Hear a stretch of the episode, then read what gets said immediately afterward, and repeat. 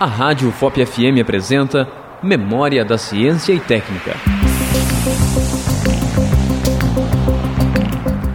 Exposto no setor de desenho, encontra-se a curva flexível.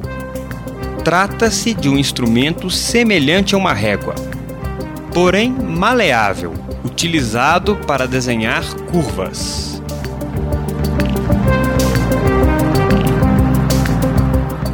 Acabamos de apresentar Memória da Ciência e Técnica, um programa de educação e orientação sobre a evolução da técnica e tecnologia humana nas ondas do seu rádio.